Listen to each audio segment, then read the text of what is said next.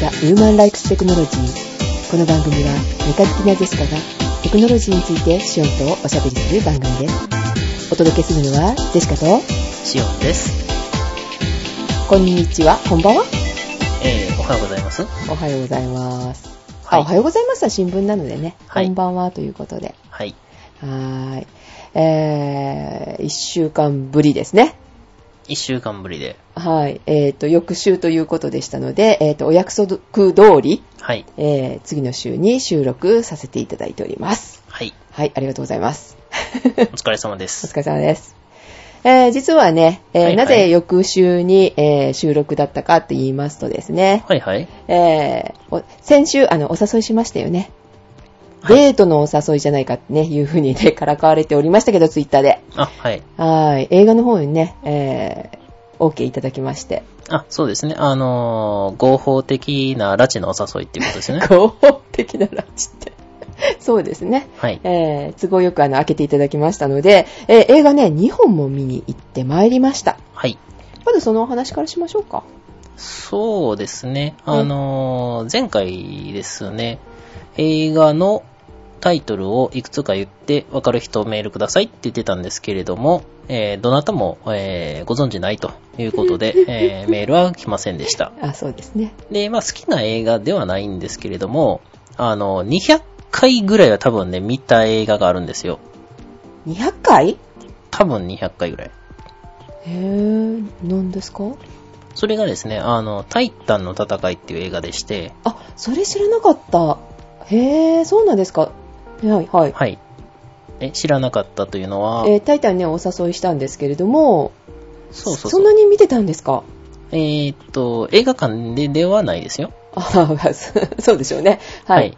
あの、まあ、あの、ね、昔、私の家に、うん。えー VHS のビデオデッキがありまして、はい。そこで、えー、なんであったのかはわからないんですけれども、はい。そのタイタンの戦いっていうのが、えー、テープで1個あったんですよ。あ、そうなんですね。はい。。で、えー、延々見てました。へぇー、すごい。200回ってすごい。え、いくつぐらいの話ですか、それ。えーっと、4、5歳ぐらいの時ですね。小さ。すごいですね。 そんなに好きだったんそのだ。時に1日2回とか。 へぇ、なんかあの、あれですよね。あの、戦隊ものっていうのああいうノリで見られた感じですよね。まあ、なんかあのね、絵本とかもね、うんうんあの一冊の絵本を、はいあの延々読んでたりとか、 はい。まあ、そういう子供やったらしいんで、寂しい感じ のね。ねえー追求してたのね昔からねかわいそうな子みたいな感じ でね、あの、あんまり物与えられてないんで、それだけであの遊んでたみたいな。えー、ああ、じゃあ思い入れ深いですね、タイタンに対して、じゃあ。でもちょっとあの、小さすぎてね、うろ覚えにはなってるんですけれども、ああ、そうですか。はい。で、しかもね、2回ぐらいは見てるんですよ。ね白黒でしたよね、確か。いや、白黒じゃないですよ。え、カラーでしたっけもちろんカラーフィルムです。えーなんかイメージは白黒なんですけど、すっごい古い映画のような気がしてて。それは、あの、シンドバッド7回目の冒険、あれもカラーやったような気がするな。ええーっと、あの、同じね、監督の作品で、シンドバッドのやつとか、うん。あとは、あの、アルゴ探検隊とか、はい。あの、神話的なやつとかうんうんが結構あるんですけれども、それの、えー最後の作品としてね、あの、はタイタンの戦いっていうのがありまして、えええーまあちょうど、ちょうどというか、なんというか、ね、あの、リメイク作品がこの2010年にはい。出てましたんで、まあ一緒に見たらいいかなという感じで。はあ。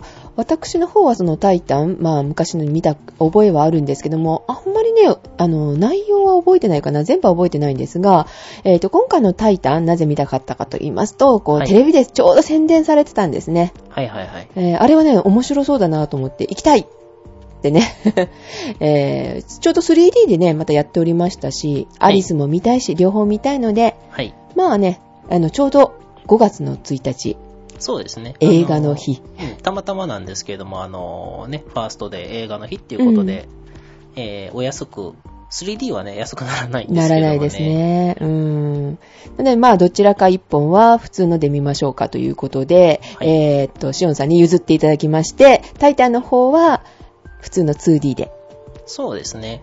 はい。はい、えーっと、見に行ってまいりました。はい。はい。で、まずはじゃあ、タイタンの話、このまま続けましょうか。あそうですね。うんえーっと、まあ、タイタンの戦い、えー2010年版新作の方ですけれども、一言で言うとです ね、えーもうすでに笑いが巻き起こってるんですけども、はい。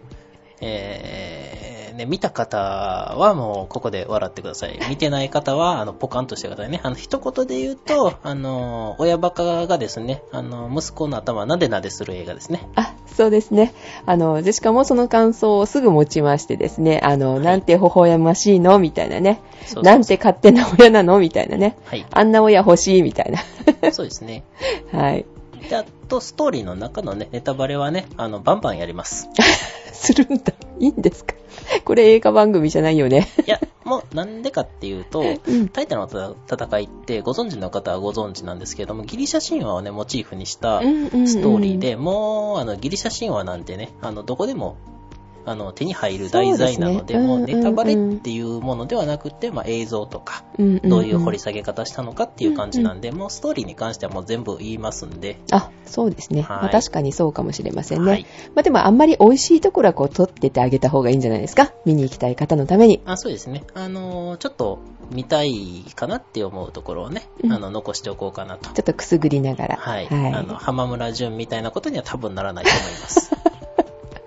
はい、わかりました。 では、まずですね、えーっと、どこから行こうかな。えーっとね、あ、私の一言は終わりましたね。ジェシカさんの一言として、なんかもうちょっと別の面白そうなところってありましたかね見どころというか。あー見どころと言いますかね、ジェシカ的には、あの、本当に女性がかわいそうな、あの、映画だったなと。あー何がと言いますとね、あの、私が一番好きだったのは、メデューサだったんですね。メディウさんね。えーとね、ごぞ皆さんメデューサと言ったら、あのね、見られたら、そのメデューサに見つめられたら、目が合ってしまったら石になってしまうっていう、あれですよね、髪の毛がこう、蛇になっている。はいはいはい。えーあのイメージですよね。えー皆さんそうねですねパンと浮かぶと思うんですが、はい。あれは結構あの、神話で見ると結構見見にくい顔そうですね。醜い怪物にな顔、ってます顔ね。ですよね。ですけれども、今回の映画ね、すっごい美人だったんですよ。ほうほうほうんう。まあ、。ほうほうっていうか分かってるんですけども。え、めっちゃ好み で。あ、この女優さん誰って思ったんですけれども、はいあれ CG だそうですね。そうですね。あの、モデルとなる人はいますけれども、はいもうほとんど 3DCG で描かれてて、えーまあ、動きとか、ある程度のね、モーションキャプチャーはやってると思うんですけれども、うんうんうんまあ、基本 CG ですね。 CG だったそうですね。でも、はあの、モデルがいるということで、えー調べてみたんですけれども、はいなんとロシアのスーパーモデル。スーパーモデルっていうと、あれですね。あの、腰折れそうな感じの人らですよね。ああ、そうそうそう、綺麗なね。はい。えー180近い身長の方で、はい。はい。お名前がナタリア・ボディアノバなんか、あの、なんていうかな、あの、戦ったら負けそうな感じの名前ですよね。 そうそうそうそう。ですけど、まだね、お若い方なんですが、3人のお子さんがいらっしゃるという。あらあら。うん、で、幼い顔を結構されてて、あどう可愛ないんで美すかね。人。うん、はいはいはいまあね、あの顔を、メデューサの顔をね、見ていただいたら、はい。そんなにね、老けてはなないですもんね。まあそうですねう。ん。綺麗な方でした。あの方がすごい、あの、綺麗で良かったんですが、まあ、まあ、顔は置いといて、はい。はい。あの方ね、悲惨なね、人生を送られてね、最後あんなことになってしまうのかというね、えー、ほんと同情する方だったんですけど、同情すべき方だったんですけどあのもな。んていうか、どこまでも、かわいそうな人ですよね。そうそうそう。あれ、それはね、こう映画を見て、あの、はい。分かっていただいた方がいいのかな。はい。まあまあ、あの、あれはですね、メデューサの、あの、設定っていうのは、あ、元々の神話うんちょっと違いますんで、ああ、違いますね。はい。はいもともとはね、あのーちょっと高慢なところがあったりとかして、うんそれが、あのー神様よりもすごいよとかって言って、こう、吹聴してたから怒りを買って、みたいな、こう、一応ね、そうのんう、ん落ち度とかもあったんですけども、うんうんうんうん。落ち度ないですからね。なかったですね、あれね。はい今回の設定はね、落ち度なくね、はい。全部それもお父さんのせいみたいなね。お父さん役のあのゼゼウスのせいみたいな。でしたよね。ゼウスじゃないですね、ポセイドンかな。あ、ポセイドンだったんですかあれ。はい。あ、ポセイドンに、そうそうそうそうそう。あポりゃセイドンで、あの、これは元の神話の一節というか一つの別バージョンの話で、うんポセイドンとアテナの、あの、神殿でことをいたしたんで、アテナが怒って、あの、怪物にしちゃったとか。え、あ、今回のもそうだったのポセイドンでしたそうですね。あ、私、てっきりあのね、ゼウスにね、まあ、なんでもこかんでも、あの、女性関係の悪いことはね、あの、そうゼそうウスのせいにされるっていうぐらいのね、 あの、悪逆非道っぷりなんで、まあ、それはもう仕方うないんですけれどそうも。そうそう、ひどい話ですよね。それで神様なんだから信じられないみたいなね、はいえー、ところなんですけれども、あ、もう、それが一番印象にね、ありました、私は。あーそうですねはい、女性としてやっぱり見てましたのではね。いはい。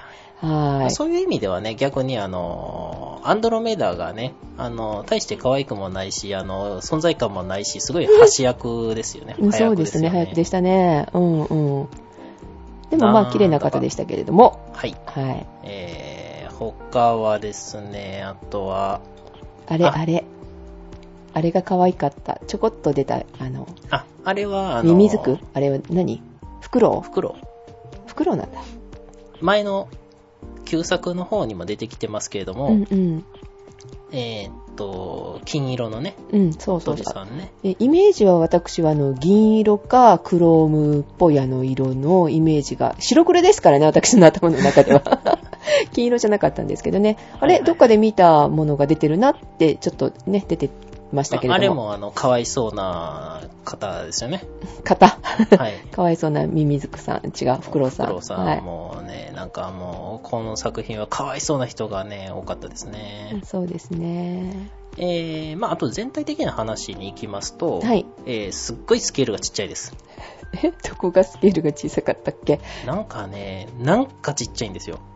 はあ何がちっちゃいのかよくわからないんですけれども、あの、例えばあの、アルゴスの街とか、うんうん昔のバージョンだと、前景とか、あの、こう、引いた絵で撮ったりとかしてたのが、うんもう最初からこう山あいの谷にへばりつくようにしてこう撮ってるのをこう近づいて下からこう見上げた状態とかね。はいはいはいは確かにそのドーンとなってるんですけれども、その遠くからだんだん近づいてきてすごいみたいな感じの見せ方されるとスケールがより大きいですしい、うんあとはその上空から撮りすぎて、うんあの、洪水がね、押し寄せるシーンとかでも、うんあの巻き込まれる人とかがこう、なんかちっちゃかったんですよね。あー、なんかそんなところもう覚えてないとか思い出せない感じです、私は。ああ、あの、昔のやつをね、こう、パッパッパッとこう、シーンごとに覚えてると、あうん洪水でドーンって人流されていく、うわーってこう、これ街が潰れるんちゃうか、みたいなのがあうっん。たりとかう、ん。して、その、恐怖感というかう、んうん。そのスケール感、うんえーっと、人間では起こせない洪水とかっていうのを表現してたりとか、結構アップが多かったような気がする、そう言われたら。そうですね、あの、戦いとかも、あの、アップでこう、カメラぶらして、スピード感出して、みたいなね。うん、うん、うん、うん。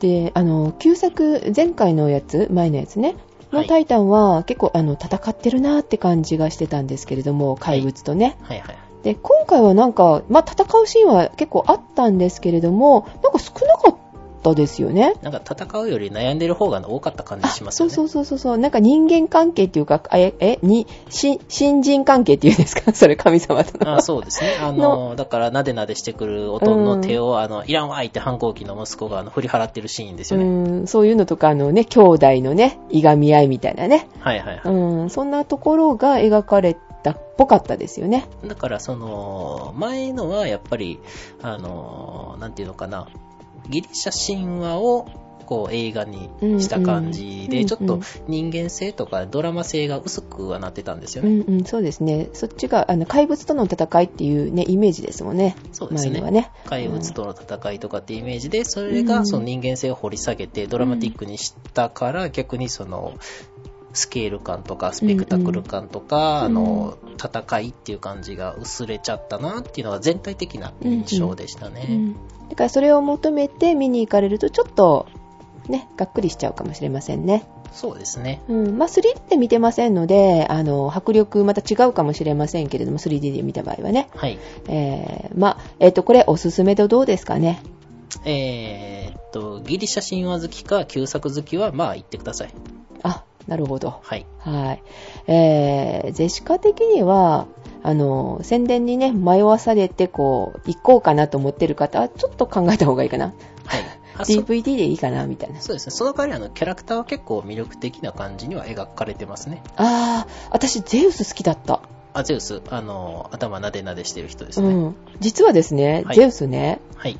あの後、なんと、翌日私、ゼウスと会いまして。ゼウスと、えーっと、 何ですかね、あの、近所のスーパーでばったりそうみたそういそうな。そう。 えっとね、借りてた DVD がね、96時間っていう DVD 借りてたんですよ、あのお友達からね。あ、はいはいはい。で、えっ、と、何気なしにこう見たんですね、翌日。はい。そしたら、ゼウスが出てたの。 それもまたね、はいあの、親バカな役。ほうほう2日続けてゼウスが親バカやってるよみたいなね。ああ、同じ、その、なんです、なんて言うんですかね、親バカ役が、あの、ハマり役みたいそうな。ぴったりだけど、あの、タイタンより面白かったんですよ。96時間、どうしましょというわけで、96時間がおすすめう。おですす。すめということで。はい、はいオチがつきましたね。 はい、他にあの、ないですか言い残しないでございましょうか。ああ、そうですね。タイタンに関しては、えーっとね、えー、あ、あのーヒロインとかも変わってましたし、うん。あ、ヒロインはい。あと魔法を使う人らとかも出てきてましたし、うんうんうんうん。まあ、結構、呪術師みたいなあの辺とかうんうね、んうん。だからやっぱりそうですね。うん。最近のちょっとハリウッドのアクション映画に近いですね。あー、なるほどね。はい。はい。はーい。はーい。ということで、はい。はい。えっ、と、メールをね、えっ、と、いただいております。まだ溜まっておりますので、えー、温めてます。はい。えーご紹介したいと思うんですが、えーどうしましょう。えっ、と、しおんさんからご紹介していただいてもよろしいですかはい。えー、っと、これは、えー、3月30日にいただいてたメールですかね。はい。はい。えー、と、ジェシカさん、はじめまして。そして、シオンさん、復活おめでとうございます。はい、おめでとうございます。復あり活がとしうごてざるいよま。す。えー、スタイン、カッコ、スイタンでも OK、カッコ閉じと言い ます。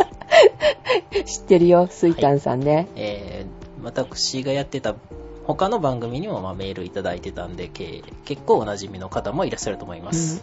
SAG さんって方がね、あの、はい読み間違って、はいはい はい。読み間違って、何遍も読み間違って、あの、もうその名前でいいそやのみまたいな。まそう、スイタンさんになられた方ですよね。はいその回しっかり聞いておりました。はい。はい。はい。えー、それでは続きですけれども、はいアットサクラジオの番組では、新聞って面白いデジタル医務室、ウーテクを毎回楽しく聞かせてもらっています。あーありがとうございありまがす。とうございます。アットサクラジオは1年くらい前から聞かせてもらっていましたが、シオンさんおー復活記念カメラ特集ということでメールを出してみようと思いました。はおー、ありがとうございます。い、3月26日配信、かっこ荒木さんが拉致られてびっくり、かっこ閉じの回で、ジェシカさんにおすすめのカメラを外部 AI のお二方に決めてもらおうという内容でしたが、とても楽しく聞かせてもらいました。ああ、そうですか。はい。シオンさんのボケを久しぶりに聞けて、通勤中についニヤニヤしてしまいました。はい。某関西現職図鑑ファンとしましては、シオンさんの復活はとても嬉しいです。はい某ってつく意味ないですね。うん、得意じゃないですか、しおんさはい。えー、クレラジでも活躍を期待していますよ。ん。はい。あと、ニジラバはどうなっているのでしょうかかっこ他局の話ですいません。かっこ閉じ、えー、終わりました。はい。えーさて、ジェシカさんにおすすめのカメラということでしたが、い巷ではキャノン、ニコン以外デジイチにあらず的な風潮があって、かっこ誇張です。かっこ閉じ。はい。ウーテクもやっぱり長いものに巻かれてしまっえたのでーすそね。んなことないけどな。そんなわけで、実はこんなメーカー、えーあ、こんなメーカーもデジイチを出していたのか。かっこ誇張です。かっこ閉じ。えーこれね、エクスクラメーションマークが3つぐらい入ってるんでね、えーもっと気合い入れて読まないといけなかったですね。はい。えーという補足的なことを書いてみることにしました。はい。キャノン、ニコンの他には、ソニー、はいペンタックス、オリンパスがひっそりとデジイチを発売しています。ひっそりかな。うん。シグマ、サムスンも出していますが、どこに行けば実物が見られるかわからないので、今回はなきものと考えます。 確かに。あと、パナソニックもデジタル一眼、カッコレフなし、カッコ閉じを出していますが、うんメカ好きなジェシカさんなので、メカ部分の少ないパナソニックは省略します。あはい。ありがとうございます。のーレフがないんでガシャって言わないんですよね。あ、言わないんだ。あ多分電子音でガシャって言うと思うんですけども。あー、それ絶対嫌だな。えー携帯かってねそうですね、うんえー番組ではソニーのその字は出てきましたが、オリンパスのお、ペンタックスのペすら出てこなかったと思うので、番えー補足をしてみようかと思います。はい。 なんかペー言うたら林家っぽくなってきましたね。はい。ペンちゃんね。まず、手ぐれ補正について。はい。レンズで補正するメーカーとカメラ本体で補正するメーカーに大きく2つに分かれます。はい。えー、まずは以下、レンズで補正。うんキャノン、ニコン、カッコパナソニックも、カッコ閉じ。うん。うカメラ本体で補正。ソニうー、ペンタックス、オリンパス。ーん。当然どちらも一長一短があるのですが、うん。レンズで補正の方は、長所は、ファインダーで見たまんまが撮れる。かっこファインダーの映像もブレてない。かっこ閉じ。ーおー。短所、レンズの値段が高くなる。うんかっうこん当然補正機能のあるレンズしかブレ補正が効かない。かっそこうです閉じね。。うん。カメラ本体で補正の方は、長所は、どのレンズでも手ブレ補正が可能。うん。かっこペンタックスオリンパスは古いレンズでも自分で焦点距離を設定すれば補正可能。おー。ソニーは知りません。かっこ 閉じ。はい。短所。撮像素子をずらして補正するので、ファインダーで見た映像と少しだけずれた写真になることがある。うん。ずれちゃうんだ。まあ、ずれるっていうことですね。うーんかっこ、よほどシビアな条件でないと影響ないような気がします。うんファインダーの映像は補正されません。うんかっこ閉じ。うん。簡単に比較するとこんな感じです。うん。うーんじゃあ、ファインダーでこう見たときはわからないのね。そうですね。こう、ずれたまんまっていうか、ぶれたまんまブレ、ブレというか、うん、まあ、撮像素子をずらしてるんで、そのうんブレてるのかブレてないのか、ちゃんと撮れてるのかっていうのは正確にはわからないっていうことですよね。うーん。そうなんだ。はい。はい。えー次に画質、カッコと高感度、カッコ閉じと撮像素子について。はい。単純に考えて同じ時期に出ている機種なら撮像素子が大きい方が画質が綺麗だと思って間違いないと思います。あ、はい。なので綺麗なのは1番フルサイズ、カッうコん普通のフィルムカメラのフィルムサイズ、うん。えーカッコ閉じ。2番 APS-C、カッコちょっと小さい、カッコ閉じ。うん。 3番フォーサーズ、カッうコんさらにちょっと小さい、カッコ閉じ。あの、フォーサーズってよく聞くけど、はいこれはメーカーが決めてる名前フォーサーズって。えっ、と、メーカーが、えー打ち出した企画の名前ですね。まあ、ブランンド名みたいなもんというか、なんて言ったらいいのかな、あの、ビエラリンクとか、うん。あの、その中身に関しては、その、他のいろんなところの、うん。いいところ悪いところとか作ったり、うん。えー、あ使ったり、うん。えーしてるんですけれども、その全体としてのパッケージの名前がフォーサーズっていう企画になってますねあ。オリンパスでしたっけオリンパパスとルミ、あ、ルミックスじゃない、パナソニックあ、のねパ、ナソニックです。オリンパスペンとかルミックスのあの G1 系とかね、はいはいはいあの辺が有名でマイクロフォーサーズっていうシステムになってますけれどあもあ、、ね。そうやって聞きますのでね。はいはい。で、えー続きですが、はいただ、フルサイズのカメラは高いので、うん実質的には APS-C かフォーサーズだと思いますが、フォーサーズはオリンパスとパナソニックしか採用していないマイナーな規格で す。ああ、かけてありますね。はい。とはいうものの、4倍に、かっこ100%に拡大、かっこ閉じしてみない限り画質の違いはわからないかもしれません。ん高感度は暗いところでもブレないように速いシャッターを切るときに必要になるのですが、うん感度を上げるとその代わりにが、えー画像が汚くなります。かっこノイズが乗ります。かっこ閉じ。この高感度の特性も撮像素子が大きい方が有利なようです。キャノン。ンやニコンのフルサイズで撮った写真はとても綺麗ですよ。そうですね。うんあ、と、撮像素子の大きさが変わると、同じレンズ、かっこ焦点距離、かっこ閉じを使っても映せる範囲が違いますう。んうん。これは最初は分かりにくいかもしれませんが、フルサイズを基準に考えるので、1.6倍だとか1.5倍だとかいう換算をします。フォーサーズは2倍です。うん。なので 50mm のレンズだとキャノンの APS-C で 35mm、かっこフルサイズ、かっこ閉じ換算 80mm 相当、ニコンの APS-C だと 75mm 相当で、オリンパスだと 100mm 相当になります。この辺が難しくてよくわかんないですよね、私。えー、っと、まあ、簡単に言うと、映り込む範囲がうん。メーカーと規格によってちょっと違いますよとうん。いうことですね。何ミリって言っても同じだと思っちゃダメよってことですか。そうですね。うん。なんとか換算とかって言われるとね、え、なんなんで、あの、変えないといけないのって思っちゃうのね。あのー、標準的にね、使えなくなっちゃいますんでね。うん。マイクロフォーサーズとか、あの、殺動素子が小さいものだと4ミリとかになったらう、ん。もうとんでもない広角に見えるんですよね。その、実際のその、はい。焦点距離うん。はそうなんですけどう、ん。ただその見え方としては35ミリ換算で20ミリ相当みたいなうん。うん。うん。のぐらいのが取れるんだよっていうので合わせないと、うん。あの、比較が逆にしにくくなっちゃいますよね。おー。そういうことですまあ、か。ということで、換算した後ので、普通にもう考えたらいいと思います。はい。わかりました。はい。えーっと、次が、なので、同じ 50mm のレンズでもオリンパスだと望遠レンズになってしまうわけです。あー、なるほどね。あと、ピントの合っていない部分のボケ方が大きく違ってきます。うん。これはうまく説明できませんが、殺像素子が大きい方がよくボケます。うーん。蒸気の3つだとフルサイズが一番ボケます。えー、突っ込みやすいんだ。フォーサーズが一番ボケにくいです。ああ、突っ込めないな。えー、ボケとツッコミということでね、あの、関西人にとっては死活問題で すよね。まあ、関東の方はあんまりボケは、あの、必要ない機能なんかもしれないですあね。ーまともに聞かないでください。はい。えーっとですね、はい。フォーサーズが一番ボケにくいっていうことで次ですね。これもはい被写体によってはボケない方がいいものもあるのですが、ボケは絞りで制御できるのでは、いもともと大きくボケる方が表現の幅は広がり ます。なんかね、違う話になってきたような気がします。えーっとね、元から大きくボケる方は、その絞りを絞り込むと、はい。あれね、なんかね、カメラの用語がよくわからないというか、うんわ。からないんですけど、一番絞ると最小絞りになるんですよね。うん。わからないんですけど、まあ、とにかく、開放からうんどんどん絞っていきますと。はい。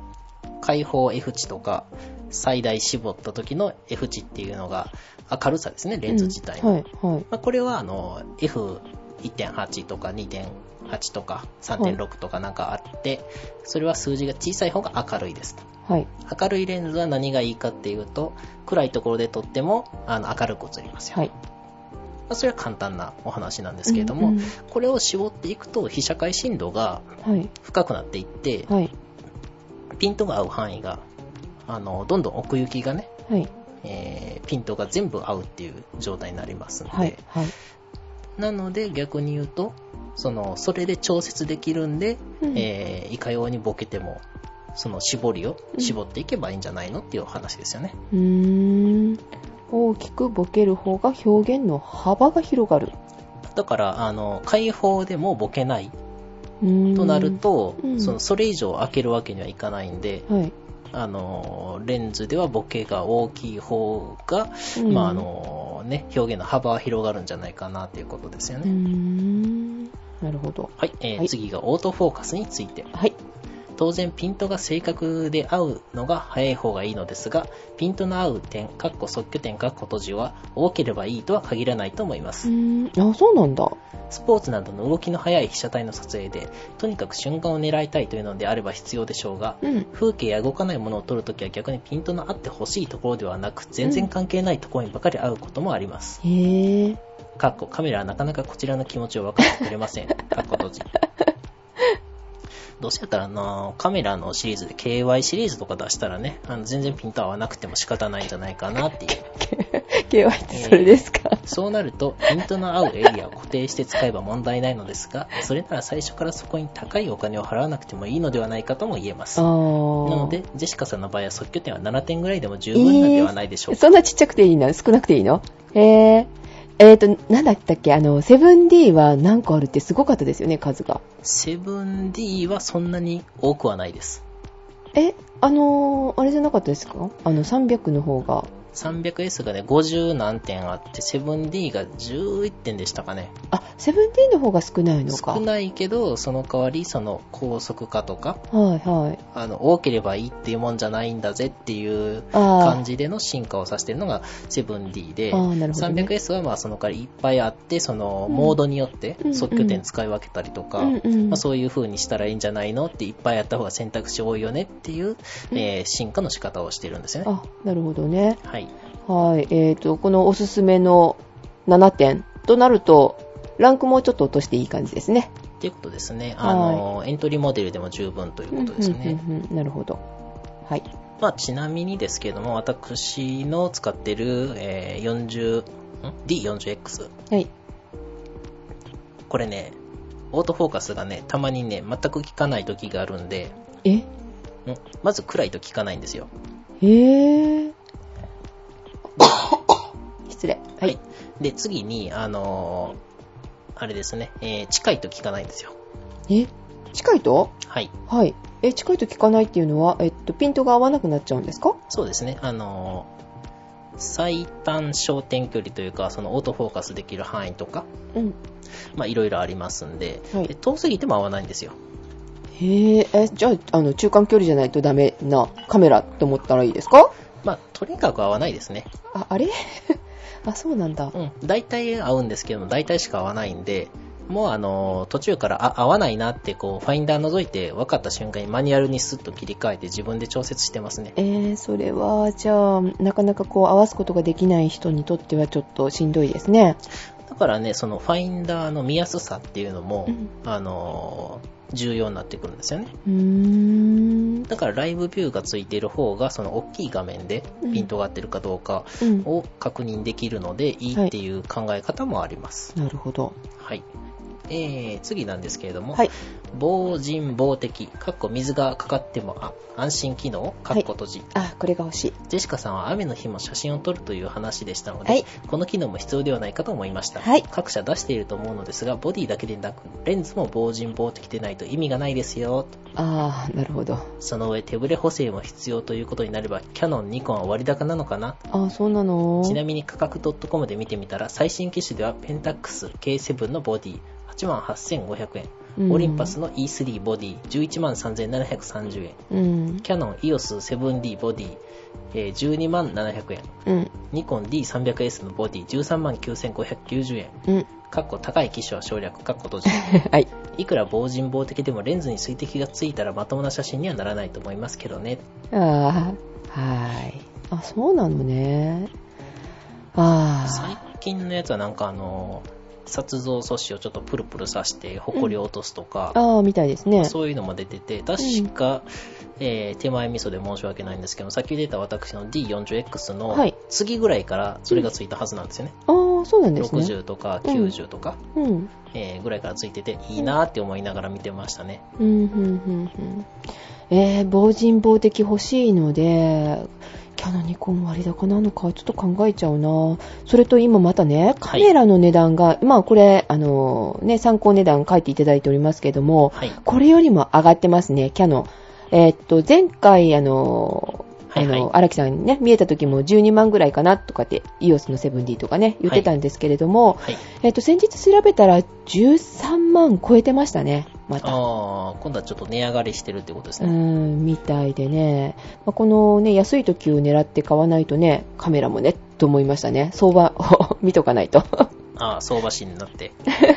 えー、まあ、あれですね、あの、もしかしたらもうちょっと、次のね、機種が出始めるんで、在庫がもう、その、なんていうのかな、店頭ものしかなくなってきてるのかもしれないですね。ああ、そうなんですかね。それで上がっちゃってるっていうか、っていう可能性はありますうね。んやっぱりあうんうのん収束時期になってくると、取扱店舗自体が、うんあの、少なくなって、うんまあネットとかでの調べた時ですけどもうね、んうんうんあの、だんだん値段が上がって、最後はほぼ定価の店だけが残ってるみたいな状態になりますね。ああ、なるほどね。はい。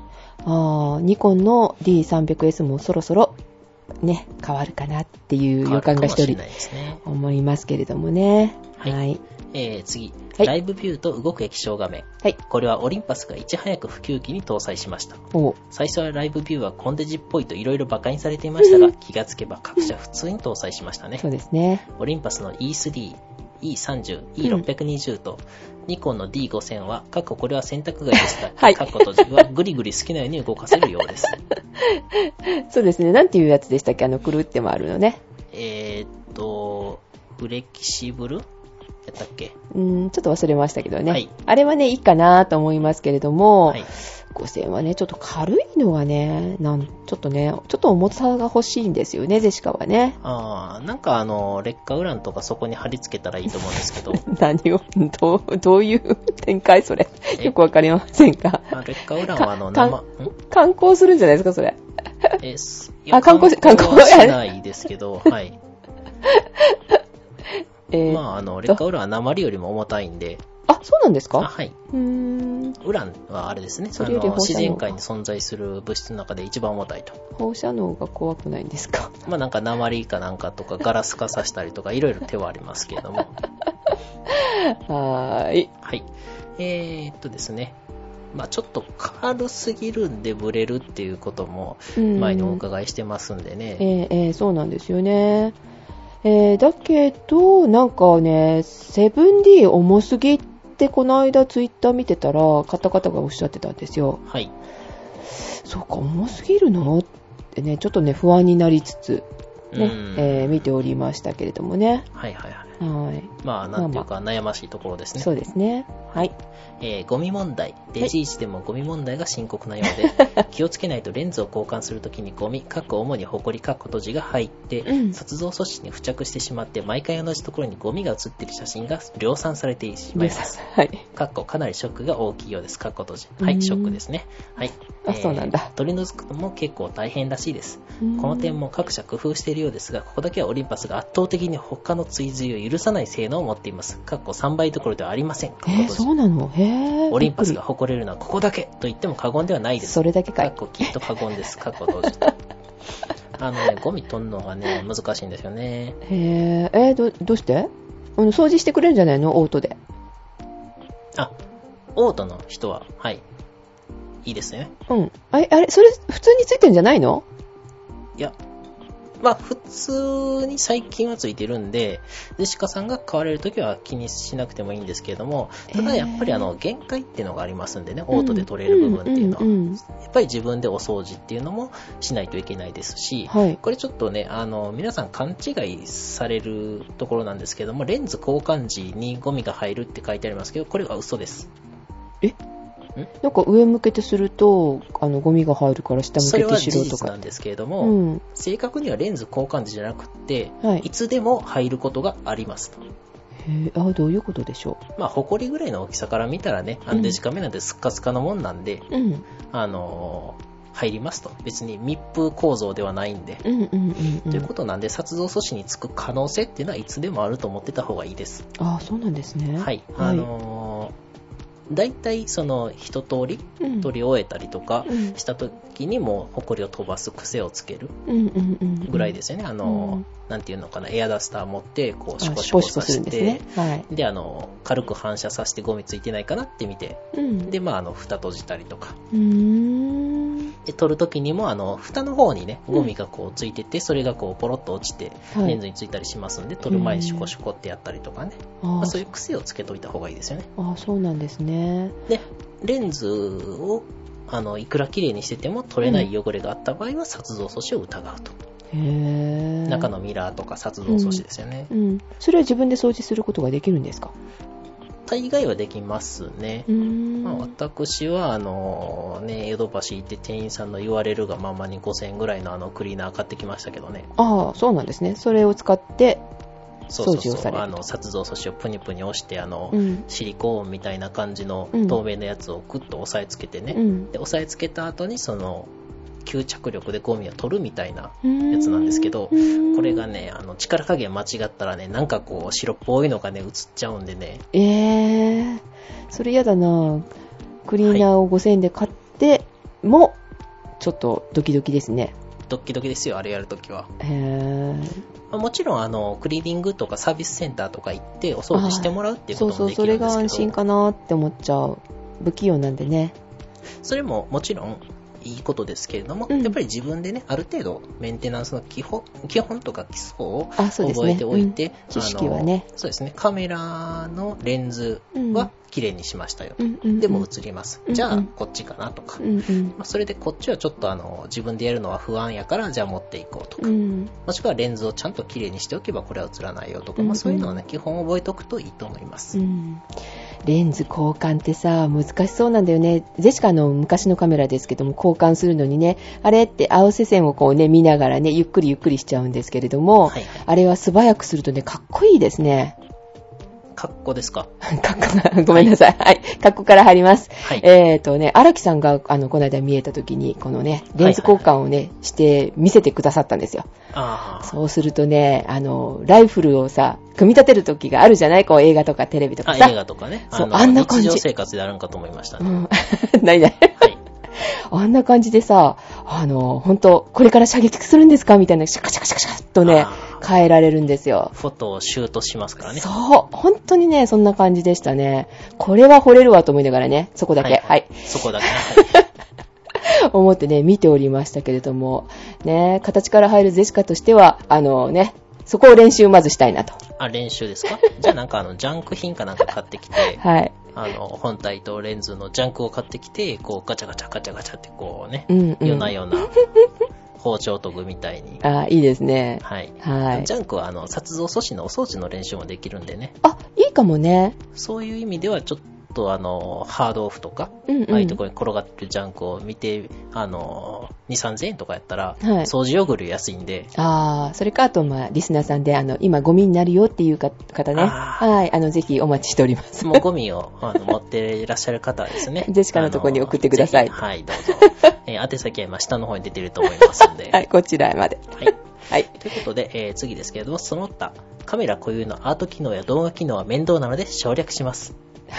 それはそれで面白いのですが、はいあとレンズのことや絞りの話まで出すと、あ、絞りの話まで出すとな、さらに長くなるので、今回はやめときます。あ次回にはねかっこえ次回があるのか、かっこ閉じ、はい、お待ちしております。落ちております。はい。 さて、延々と書いてきましたが、番組で話していたジェシカさんの用途だと、ぶっちゃけ現行機種ならどれでもいいのではないかと思いました。ひどい、なんか。かっこ、今までの説明は何だったのか、かっこ閉じ。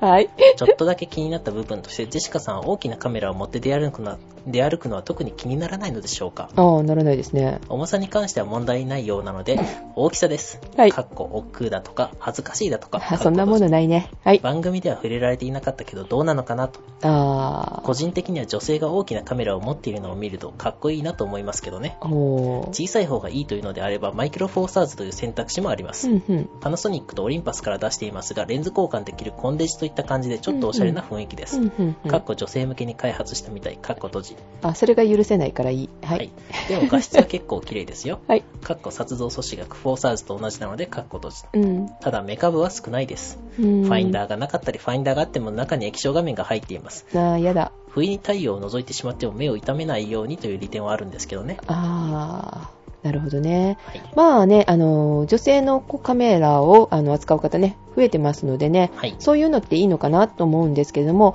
ジェシカ的にはね、あまり女性向けにされたものって、あの、話が合わないから嫌なんだよね。あの、同じカメラを持っててさ、男の人と喋ったりとするときに、はいね、えっ、と、違うんだよ、観点がなんかね。ああ、女性向けに開発されたものは、あの、女性向け機能とかがそうつそいうてそうそう。て、なんか男性が普通に使ってるやつとなんか違違う。うから、なんかね、嫌なのね、そういうのが。あの、あー軽いとかはいいと思うんだけど、小さいとかね。軽くてちっちゃくて、まあまあ画質はいいんで、悪くはないですけどうね。んうん。あの、私もね、見てるんですけど、オリンパスのね、やつとかね、見ていいなとは思うんだけども、それが欲しいとは思わないね。ちょっとおしゃれすぎああ。どっちかってあの、ごっつくって、 あんまりこう、色気のないような方が 好き。どうしよそう見た目がいいっていうことですかう。うん、見た目も。もね、はいあの、機能もそうなんだけどさ、はい。うん、と思っちゃうのでね。まあ、あはの、ルミックス、そういえば、あの、G2 が出たんでしたっけね、い。G2 ですか、うんはい。なんか新しいのが出てたみたいなんで、まだそれは全然調べてなくて、たまたまなんかテレビの CM で見ましたんで、うんうんまた今度お話ししましょうかね。あ、はーい。まあでもね、電化製品っぽくてパナソニックってどうよと思っちゃうのでね。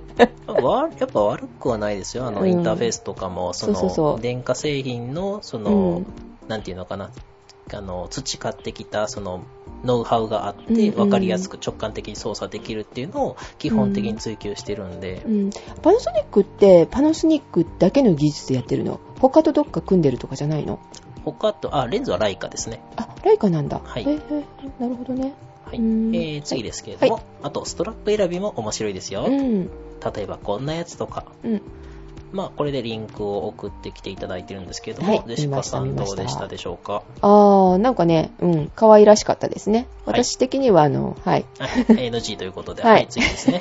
まあ、フォーマルな服装だとメーカー純正の黒っぽいストラップの方が似合うかもしれませんけどね。うん女性とかおしゃれな方はどうぞって感じですねそうですねは。ちないみにこんな面倒な補足メールを書いているくらいですから、自分はキャノン、ニコンユーザーではありませ ん。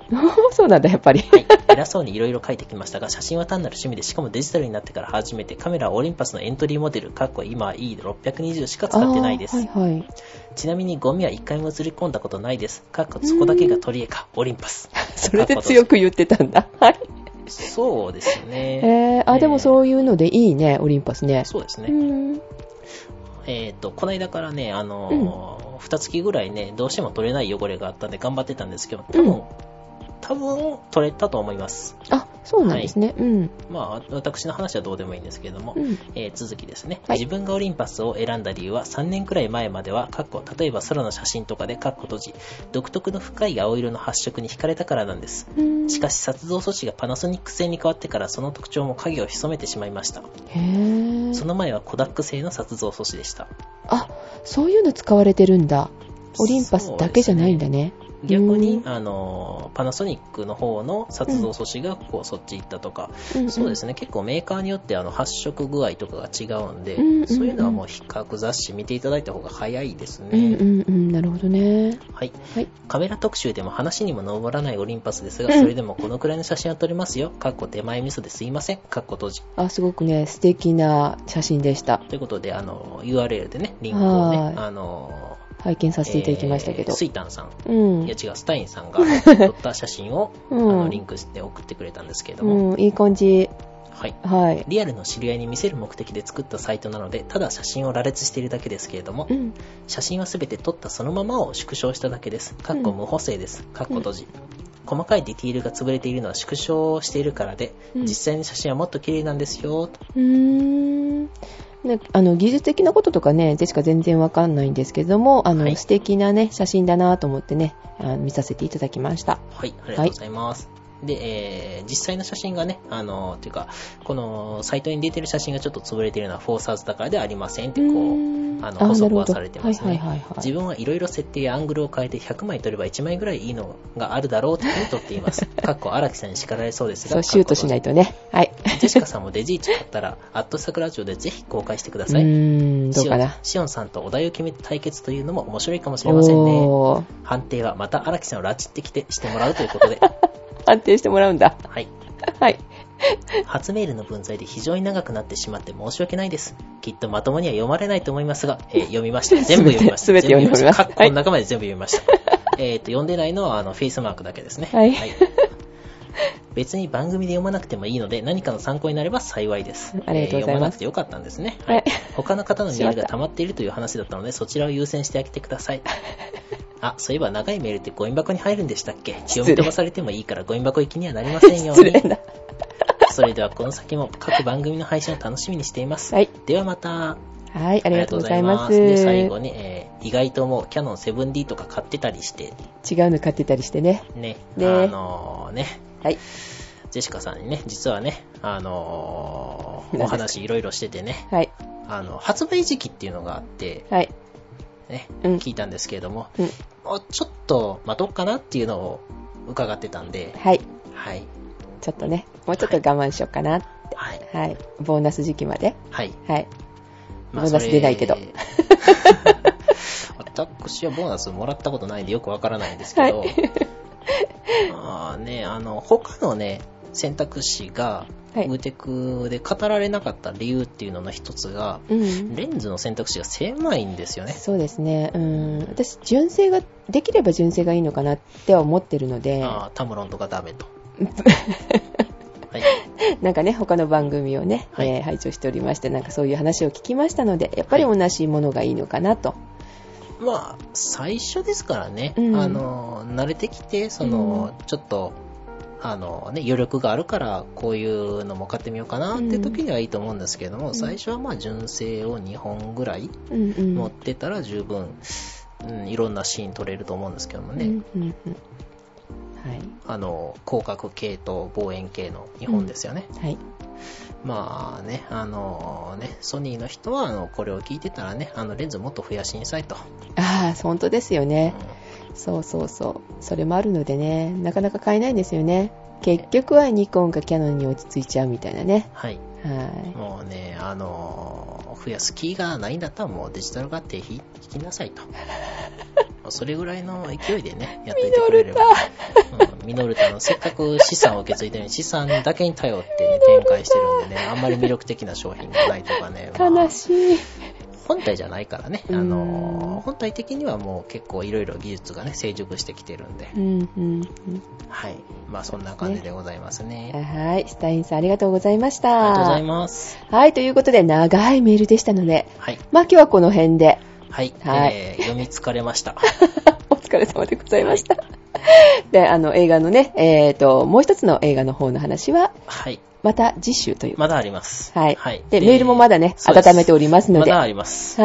えー次回も多分長いです。長いですもねう。知ってるんで私はもう今から疲れておきます。はい。まだね、読み上げてないメールがございますので、まだ読まれてないよってね、えー、待ちくたびれてる方いらっしゃると思いますが、次回は読ませていただきますので、はいお待ちくださいとはいいうこと厳正で。なる抽選の上に読むか読まないか決めときます。 えー、そうなんだ。はい。はい。はい。はい。ということで、お届けしましたのは、ジェシカと、シオンでした。はい。では、おやすみなさい。お疲れ様です。